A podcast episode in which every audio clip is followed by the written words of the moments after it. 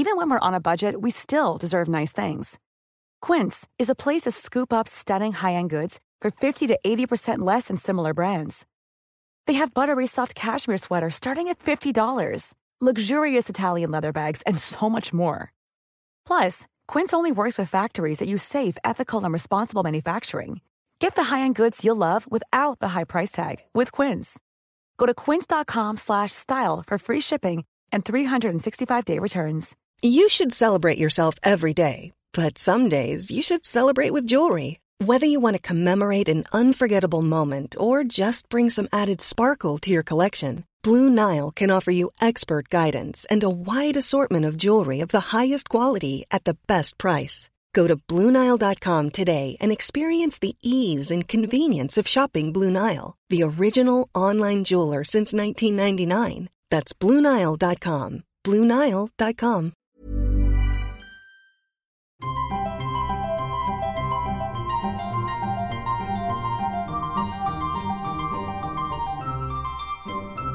Welcome to the second season of Smarty Pants, the podcast of the American Scholar magazine.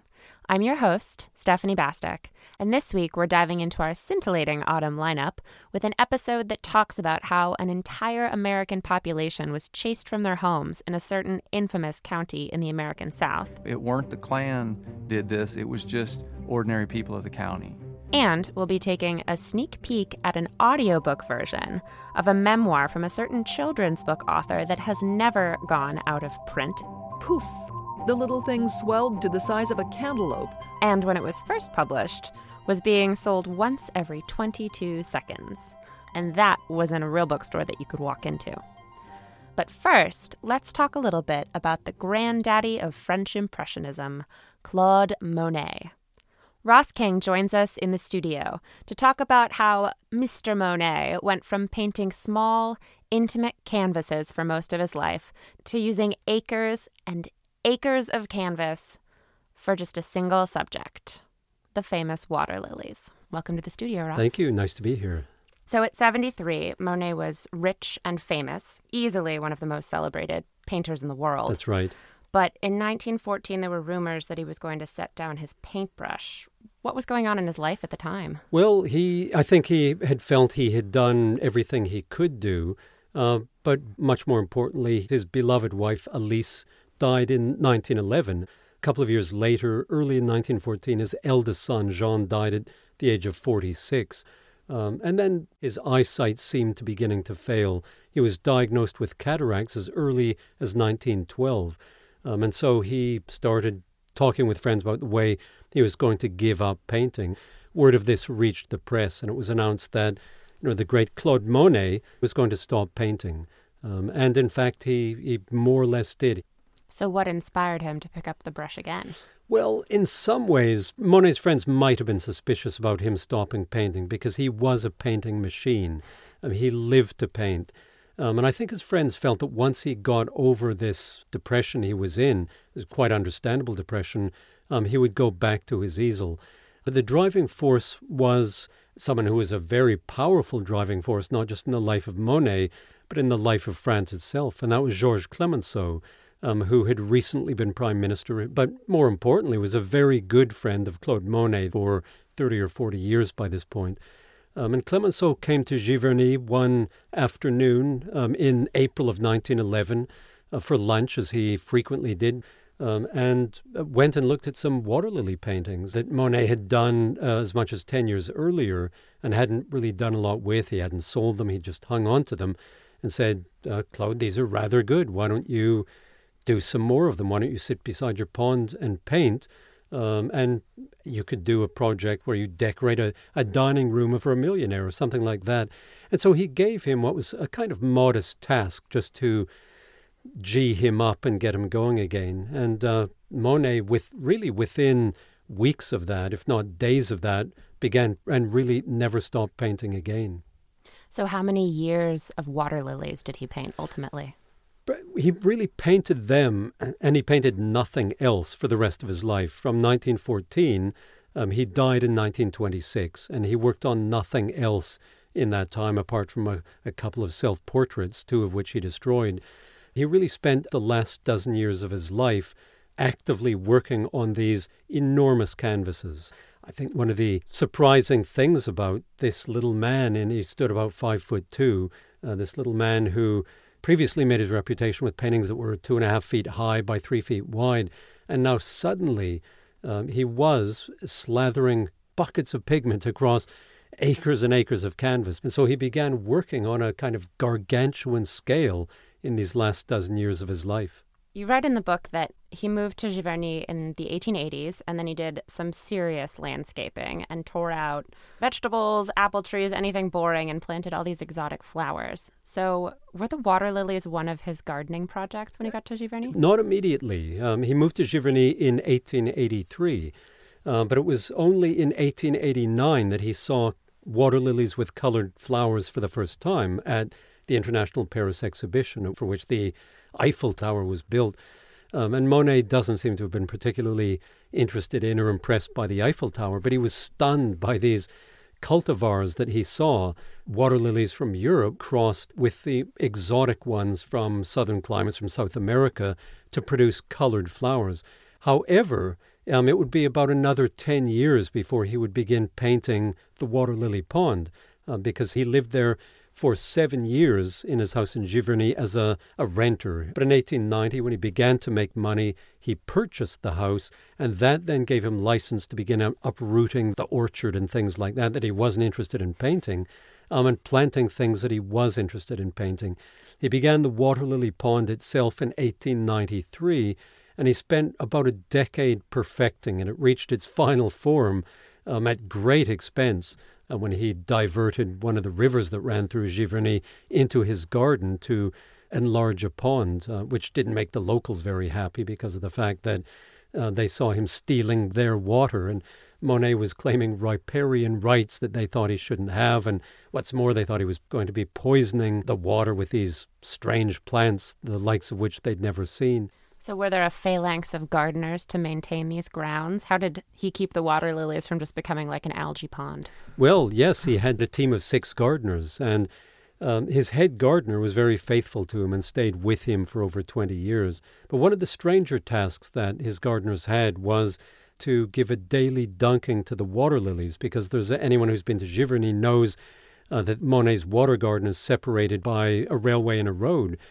Dust was thrown up from the tires of the cars, and it settled on the water lilies. And of course, Monet could not paint his water lilies if there was dust on them. And so the gardeners had to sort of paddle out and dunk the water lilies every day. And Monet ultimately solved the problem by paying for the paving of the road outside of his house. And so he sort of did a municipal favor to save his water lilies. So maybe they liked him a little more after that. Well, possibly, but it always was a bit of a love-hate relationship with the people in Giverny. He didn't really fit in. He was an outsider. He would try to paint their haystacks or grain stacks, and they would say, but we need to take this down now. And he would say, I'm not finished the painting yet, and so you can't take it down.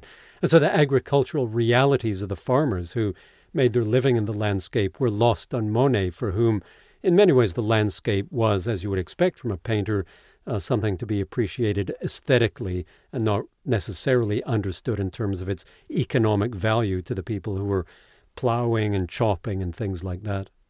He did stay glued to his settings for a long time. Can you tell this funny little story that you have in the book about his barber?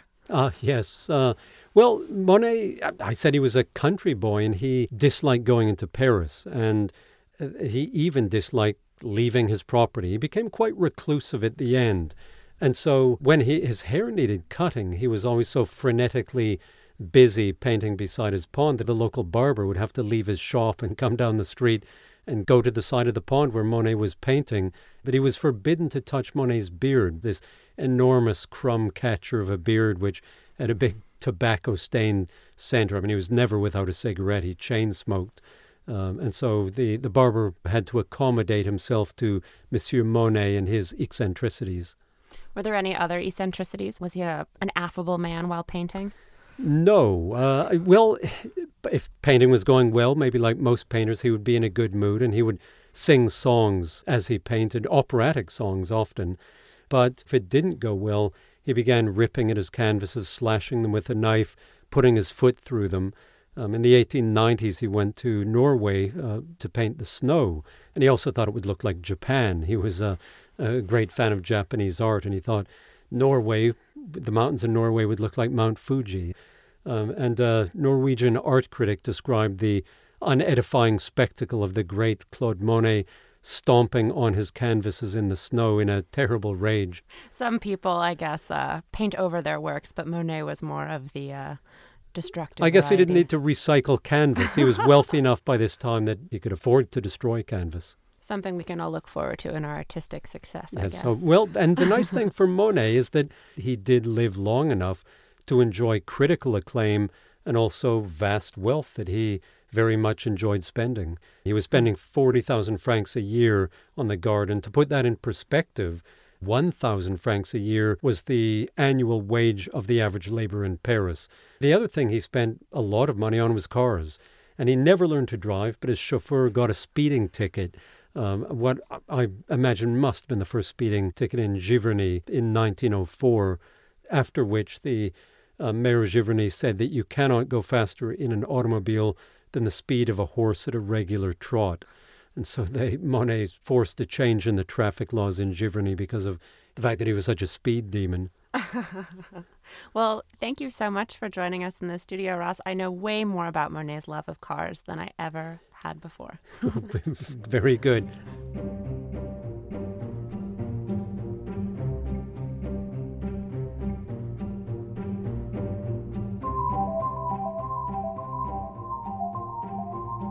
Now let's move across the Atlantic Ocean, back to the United States, to a certain county in Georgia, Forsyth County, infamous for a very long time for being one of the only all-white counties in America. And how it got to be so whitewashed is a dark and ugly story that Patrick Phillips dives into in his new book, Blood at the Root. It's a history, but it's also his personal reckoning with a ghost story that Phillips heard for most of his childhood growing up in Forsyth County, Georgia. So Blood at the Root is the story of how in 1912, white night riders in Forsyth, Georgia, violently forced out all of the county's black residents. But unfortunately, it's not the only story of racial cleansing in America from the 20th century, or even the first in Georgia. That would have been the forced removal of the Cherokee tribe. So, Patrick, why did you choose to tell this story of what happened in Forsyth in 1912? There are a couple of answers to that question. I was raised in Forsyth County, so I grew up there from the time I was 7 years old, and which means it's home. And I've had a lifelong interest in these events and really a kind of lifelong mystery surrounding them, in that the black community of Forsyth was invoked and a kind of legend or myth when I was a kid, and I always had wondered about them and wondered if it would be possible to learn the truth.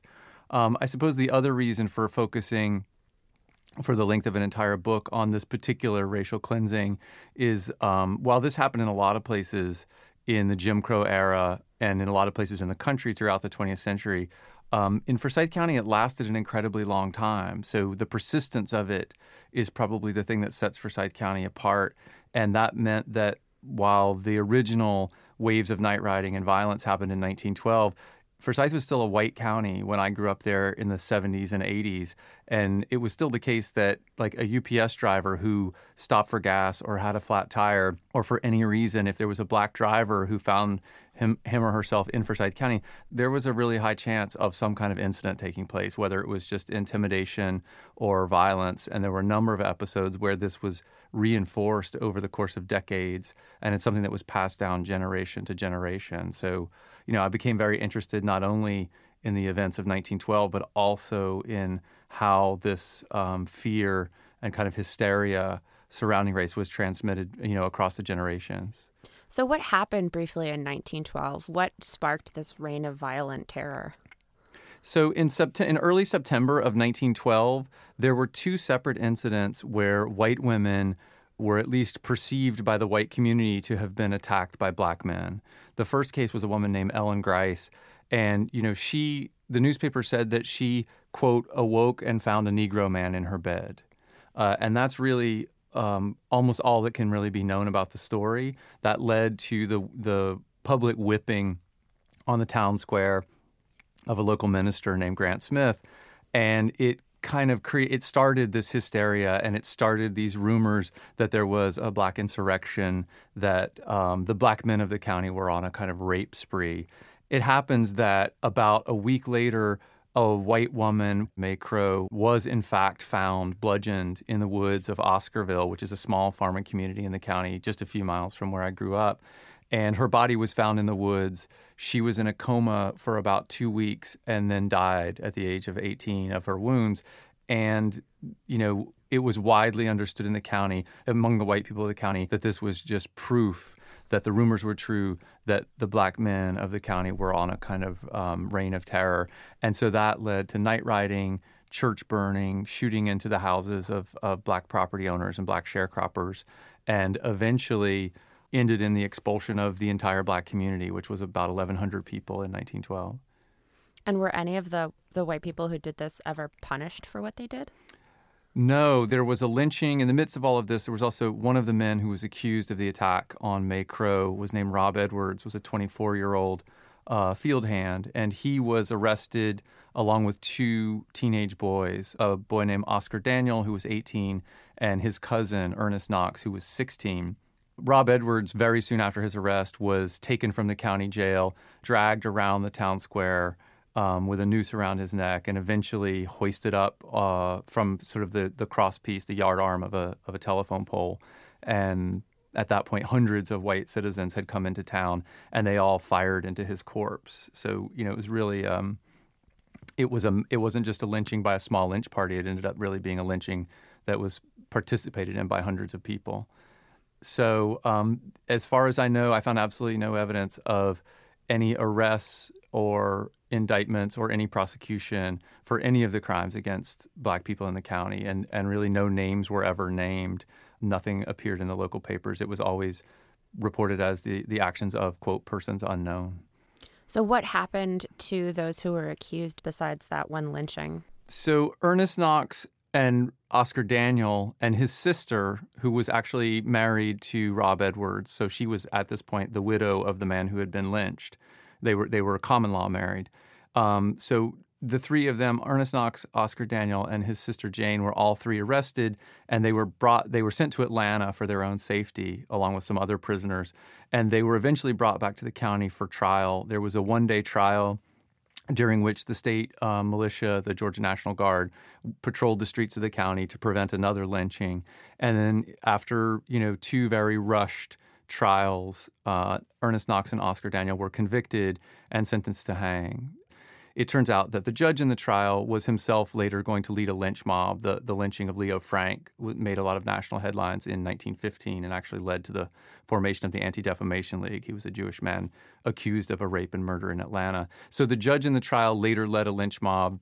A number of the jurors were future Ku Klux Klansmen. The sheriff of Forsyth County was a future Ku Klux Klansman. So, you know, when you start bringing in all of this later evidence of what some of the people involved in the trial were capable of doing, it definitely started to seem like a kangaroo court kind of rush trial that was a show before these two teenage boys were sentenced to death.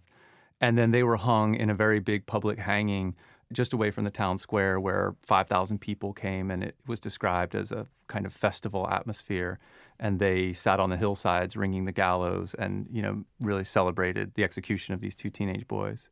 So what happened to the land and property that Forsyth's black residents were forced to abandon? There are really three different outcomes. One is some of them sold, but probably at very depressed prices. There's an example of a man named Alex Hunter who bought his land for $1,500 in the summer of 1912 and then sold it for $500 just a few months later. There were people who left and sold many years later who seem to have tried to wait it out. And there are a handful of those in the records. But then there are also a lot of people who seem to have walked away, never sold their land. There's no evidence of any sort of transaction. And yet, in looking through the titles, eventually those same land lots appear in a different sale with a different owner. And what seems to have happened in those cases is simply a theft, not at gunpoint or not, you know, in a kind of dramatic Hollywood fashion, but a theft that simply involved someone at the county courthouse overlooking a gap in the title and simply approving a sale of land that the seller did not actually own.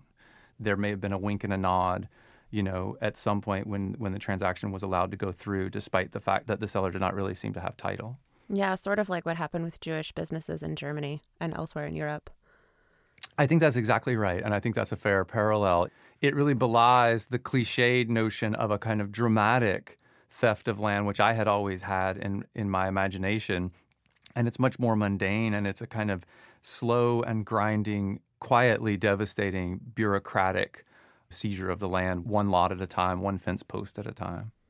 Yeah, the way you describe it in the book, much of Forsyth's history in the 20th century seems to be like that mundane, quiet racism that only flares up every once in a while. As you trace in those outbursts of violence that you say happen every decade or so, that ultimately just end up leaving the town as white as ever. Yeah, you know, Congressman John Lewis, who was on the march in 1987, he said to a reporter, "There are pockets that the civil rights movement passed by, and Forsyth County is one of those places." And, you know, the astonishing thing is that it lies 40 miles from Ebenezer Baptist Church, which was Martin Luther King's home church, 40 miles north of his birthplace on Auburn Avenue. And even at the time, in 1912, Atlanta was really the epicenter of Black intellectual life. So Forsyth was sort of hiding in plain sight through a lot of the decades after the civil rights movement. Because the Knight Riders in Forsyth were so successful, there was really nobody in Forsyth to protest. There was no one there, and there were no signs for white and colored drinking fountains in Forsyth, and they didn't have to segregate the bathrooms because it was an entirely white place. They had won. And then in 1987, Forsyth did have its dramatic confrontation. That was the March of Brotherhood that you talked about, which was on the 75th anniversary of that initial racial cleansing in 1912. You were there, right? Yeah, that's the part where I kind of entered the story. We had moved to Forsyth County in 1977 when I was in second grade. In 1987, when I was a junior in high school, to our real astonishment, my sister noticed an advertisement in the local paper that said the following Saturday there was going to be a civil rights march commemorating the second anniversary of the Martin Luther King national holiday, which was still at the time a fairly controversial holiday, believe it or not. You know, the short version is a line of about 75 activists, largely African-American activists from the Martin Luther King Center in Atlanta, but also a handful of Forsyth residents lined up on this highway. And very soon after they started marching, violence broke out. There was a real mob waiting to meet them of kind of what rebel flag waving and rock-throwing white people, many of them county residents. There were a lot of arrests that day. And at that same moment when my parents were in this line of marchers and ducking the rocks and bottles and trying to just make it through, I was 16 that year, and I had driven in my pickup truck to meet my parents that morning, and I got there late. So, you know, as was my way when I was 16, I arrived late to meet my parents, and as a result, I ended up on the town square where I thought the march was going to arrive, and I was waiting for this rendezvous for a line of marchers that I didn't know were never going to make it there. And so I found myself in a big crowd on the steps of the county courthouse, and at a certain point, you know, I heard a PA click on, and I heard someone scream into a megaphone, you know, "Raise your hand if you love white power." And all of these people all around me screamed out and raised their hands and started chanting, you know, "white power." Wow. And so I backed my way out of it, having thought I was at a peace rally. I suddenly realized I was in the middle of a Klan rally. Wow. And did your family make it to the second Brotherhood March that followed after this one? Yeah, we were part of that. You know, it felt like everybody in the state of Georgia was part of the second one. After the first march, Hosea Williams, who was one of Martin Luther King's right-hand men, and the King Center planned a really massive gathering. Coretta Scott King was there, Julian Bond was there, Andrew Young. A lot of real heroes of the 50s and 60s civil rights marches were part of it. So it became this day of real celebration, whereas the first march had about 75 protesters. The second one, the crowd was estimated at 20,000. There were hundreds of buses driving up from Atlanta. There were helicopters flying overhead. There were news cameras everywhere. You know, it was a sort of triumphant day. And then of course, everybody went home. And I found in newspaper coverage from that day lots of quotes from officials in Forsyth who said, look, when everybody leaves, we'll go back to living like we always have. What really struck me in the book was that afterwards the response from these officials was eerily similar to 1912. You know, this violent, racist mob was mostly outsiders. They weren't from Cumming. They weren't from Forsyth. They were, you know, hillbillies. Was that true? And where do you think that comes from? You know, it wasn't true. It was not true. 7 of the 8 people who were arrested and convicted of crimes had Forsyth County addresses. But, you know, I'd heard that my whole life, that notion that the troublemakers came from outside. I'd been fed a story my whole life that the original racial cleansing was the work of the Ku Klux Klan. And this was not a story that held up to any kind of scrutiny. When I tried to find a Klan connection to what happened in 1912, I didn't get very far because the Ku Klux Klan had been prosecuted pretty much out of existence in the 1870s after the Klan Act was passed. Those white-sheeted, horse-riding, torch-wielding Klan guys that I had always imagined perpetrating this crime, those were invented by Hollywood, by D.W. Griffith's film Birth of a Nation, 3 years after the racial cleansing in 1912.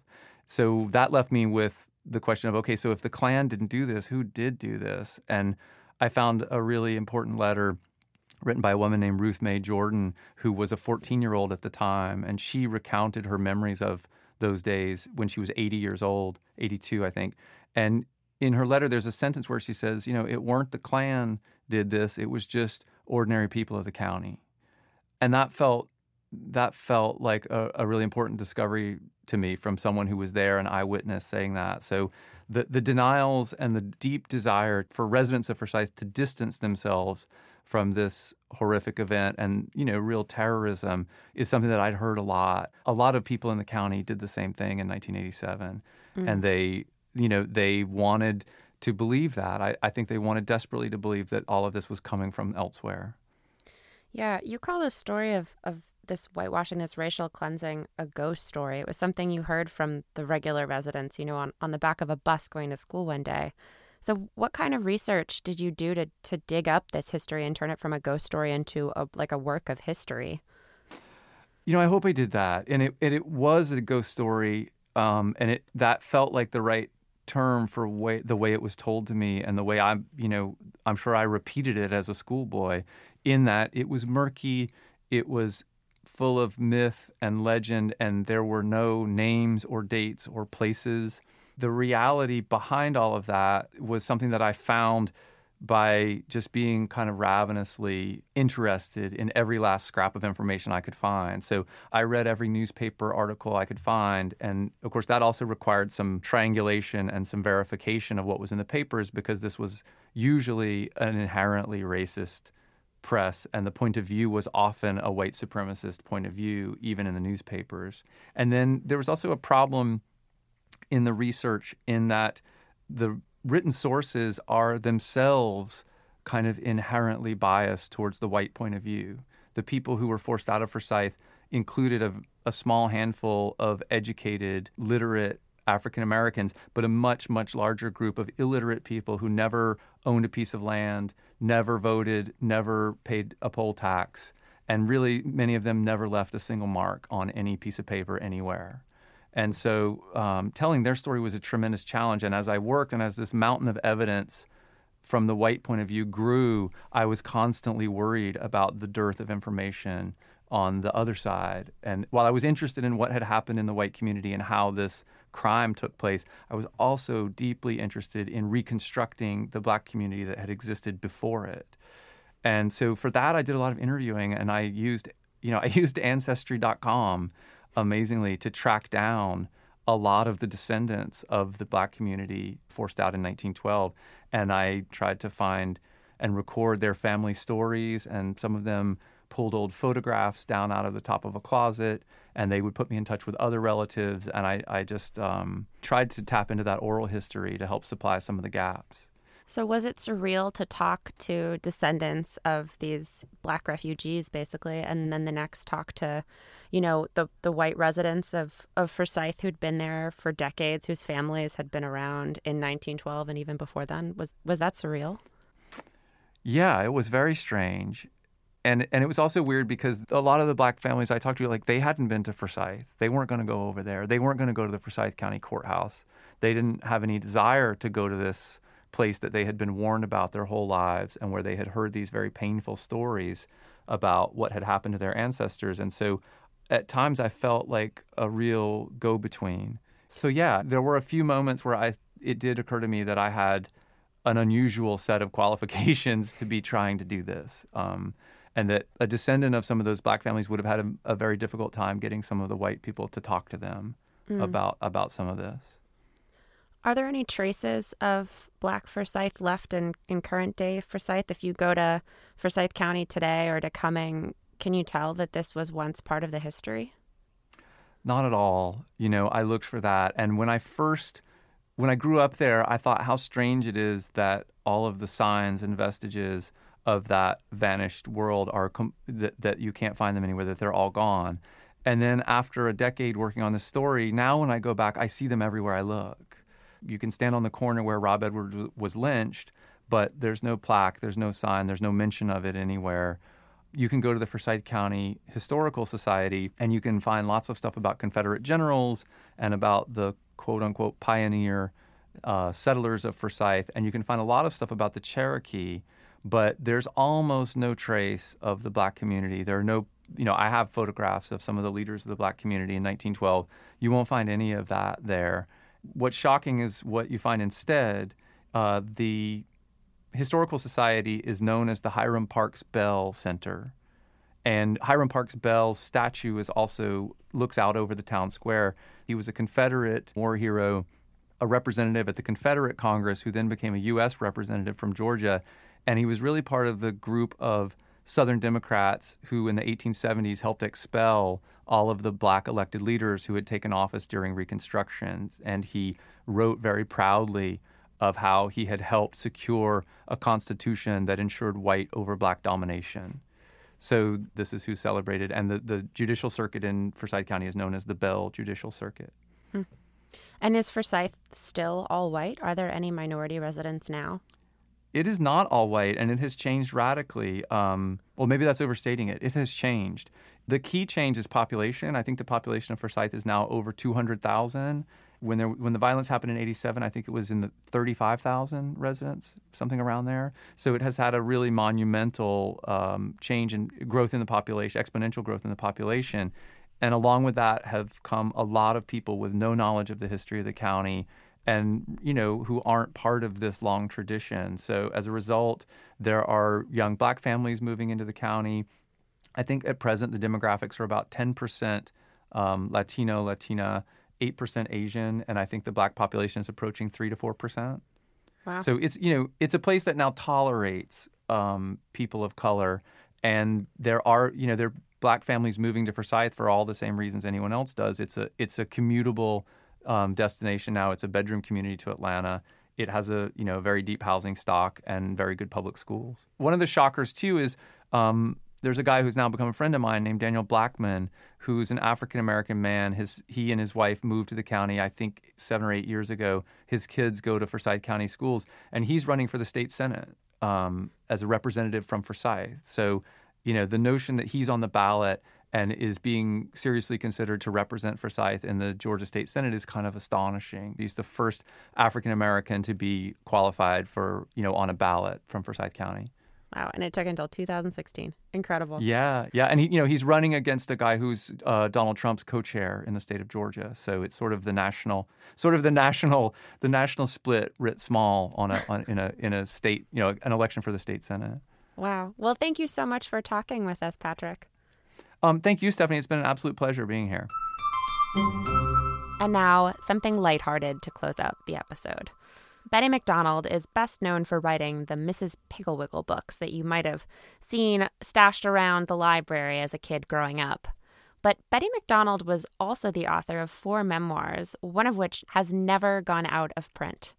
We've got an excerpt from a new audiobook edition of The Egg and I, Betty MacDonald's first memoir, and here to introduce it is the author of a new biography of the woman herself, Paula Becker. Take it away, Paula.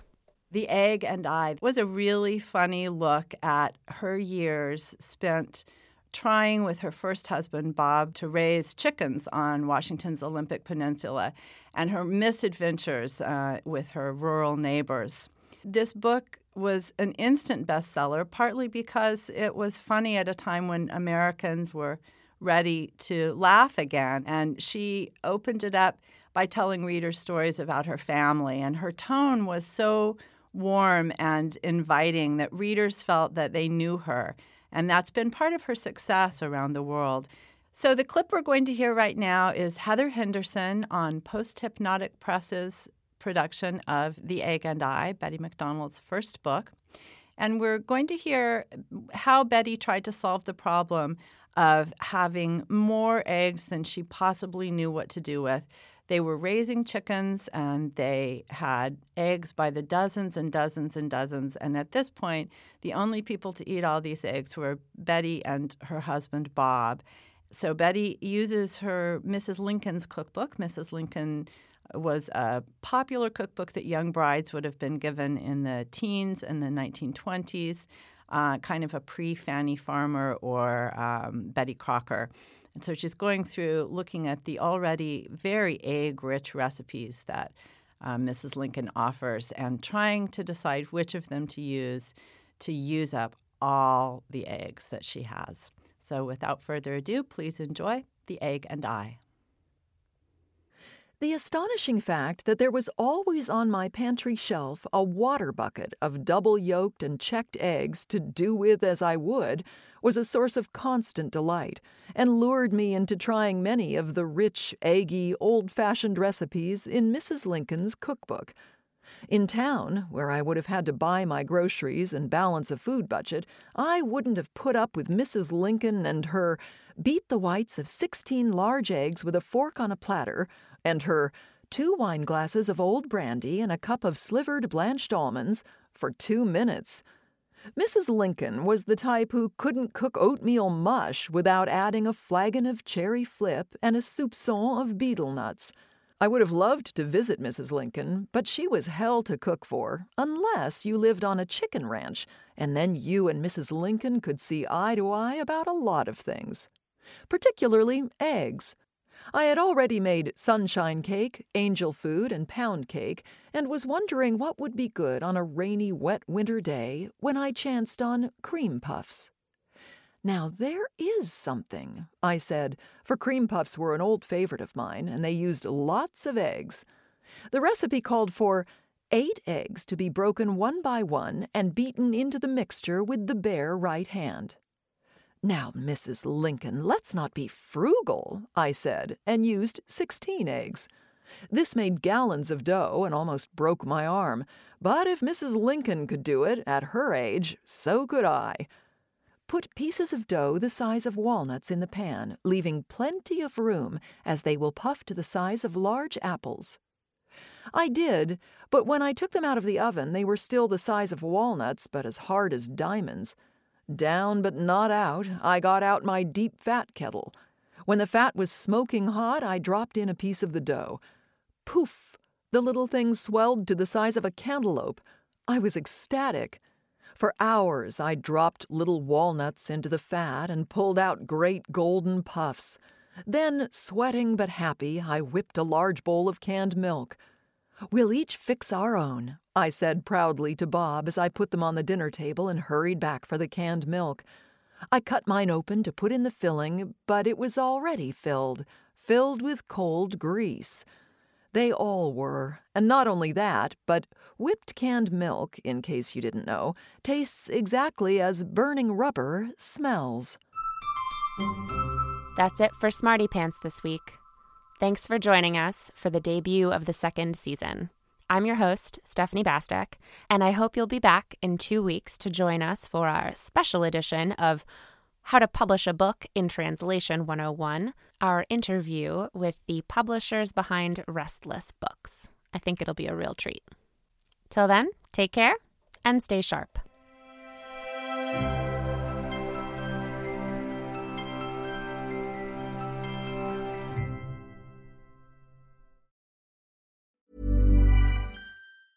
Hey, it's Danny Pellegrino from Everything Iconic. Ready to upgrade your style game without blowing your budget? Check out Quince. They've got all the good stuff, shirts and polos, activewear, and fine leather goods, all at 50 to 80% less than other high-end brands. And the best part? They're all about safe, ethical, and responsible manufacturing. Get that luxury vibe without the luxury price tag. Hit up quince.com/upgrade for free shipping and 365-day returns on your next order. That's quince.com/upgrade. Planning for your next trip? Elevate your travel style with Quince. Quince has all the jet-setting essentials you'll want for your next getaway, like European linen, premium luggage options, buttery soft Italian leather bags, and so much more. And is all priced at 50 to 80% less than similar brands. Plus, Quince only works with factories that use safe and ethical manufacturing practices. Pack your bags with high-quality essentials you'll be wearing for vacations to come with Quince. Go to quince.com/pack for free shipping and 365-day returns.